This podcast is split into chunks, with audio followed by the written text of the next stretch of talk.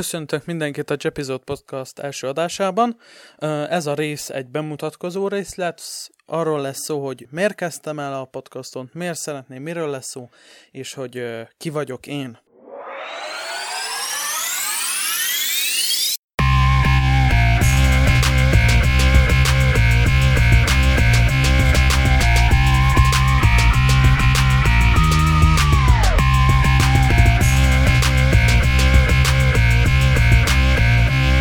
Szóval, hogy miért is lett a podcast címe Jepizode, az nagyon egyszerű, engem Jakamnak hívnak, és a, a nevem kezdő betűjét összevontam az epizóddal, és így keletkezett ez a név. Sokféle témáról szeretnék beszélni, ugye főleg azokról, amik engem érdekelnek, ezek közt lesz zenék, zeneszerzők, eredetileg zenei podcastot akartam csinálni, csak aztán közbejöttek olyan um, tényezők, amik miatt ez elég nehézkesé vált. Erről majd mesélni fogok később, hiszen ez egy nagyon érdekes téma, a szerzői jogok, díjas dolgoknak a, a létezése a világban. Lesz szó filmekről, könyvekről, ezek ilyen ajánló szinten, ugyanis én nagyon sok időt töltök azzal, hogy megfelelő sorozatot és könyvet keresek magamnak, így szeretnék másoknak időt megsporolni, és természetesen lesz szó más érdekes, izgalmas és szórakoztató témákról, amik nem feltétlen ö, szerepelnek a mindennapi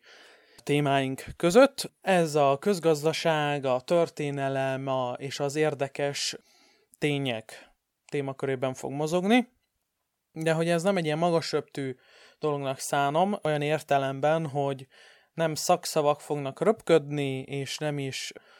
kiejthetetlen szavak, hanem érthető, érdekes és szórakoztató formában szeretném csinálni a podcastomat, és természetesen az egyik leges legnagyobb célom az, hogy értéket adjak át. Szóval fölmerül a kérdés, hogy miért éppen a podcast műfaját választottam, erre nagyon egyszerű magadni a választ, hiszen egy Magyarországon ez egy feltörekvő műfaj, és beszeretnék én is beleszállni, és én már nagyon régóta, évekkel ezelőtt uh, hallottam erről, hogy mi ez a podcast, de akkor nem nagyon kezdtem el hallgatni, meg uh, ezzel foglalkozni, viszont megjelent bennem az az igény, hogy na, hát ez passzus, nekem ki kell próbálnom, én szeretnék saját podcastot, és akkor így most megkaptam azt a lendületet és azt az ihletet, hogy milyen témában tudnék én podcastolni, így nekiálltam, és most megkaptam azt az ikletet, hogy én milyen témában tudnék adásokat készíteni, és természetesen ugye ezzel én tanulok, és fejlesztem is magamat, hiszen a vágó képességeket és egyéb más szerkesztési képességeket is ö, jól megtanulok,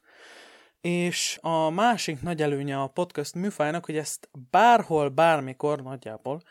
lehet hallgatni és figyelni rá, hiszen nem kell a szemünket folyamatosan a képernyőn tartani, úgy, mint a vlognál, vagy a YouTube videóknál, és vagy esetleg a blogon, hiszen az, míg azt folyamatosan olvasom, ezt csak hallgatni kell, és ez nem kíván akkora mértékű figyelmet, mint esetleg az olvasás, Persze, videót is lehet úgy nézni, hogy nem nézem a képet, de hát ott fontos dolgokról maradhatok le. Viszont a podcast, ez pont egy olyan műfaj, amit a legkisebb szabadidőnkben is tudunk hallgatni, és töltekezni ezzel. Szóval én sokat hallgatok utazás közben, munka közben, vagy esetleg ha olyan a, a tanulásnak a az aktuális része, akkor tanulás közben is, persze ez nem feltétlen segíti a hatékony tanulás, de, de sokszor hasznos tud lenni, és amellett, hogy nagyjából bármikor lehet podcastot hallgatni, azért ezzel ugyanúgy lehet tanulni és értéket közvetíteni és átvenni, mint más műfajokkal. Szóval ennyi lett volna a mostani bemutatkozó rész. Egyelőre azt tudom, hogy biztosan Spotify-on fog megjelenni a podcast, Viszont én nagyon szeretném felrakni az iTunes-ra és a Google Podcastra is, esetleg más egyéb alternatív podcast publikáló platformokra is föltenném, viszont azok még egyelőre kérdésesek, és nagyon szeretnék ez egy YouTube csatornát indítani, hogy YouTube-on is meg lehessen hallgatni, és akinek esetleg a többi nem tetszik, vagy nincs ott fiókja. Szóval köszönöm, hogy meghallgattatok, és akkor hamarosan találkozunk egy következő részben. Addig is adjátok tovább, hogy van ez a podcast, és terjesszétek. Köszönöm a figyelmet!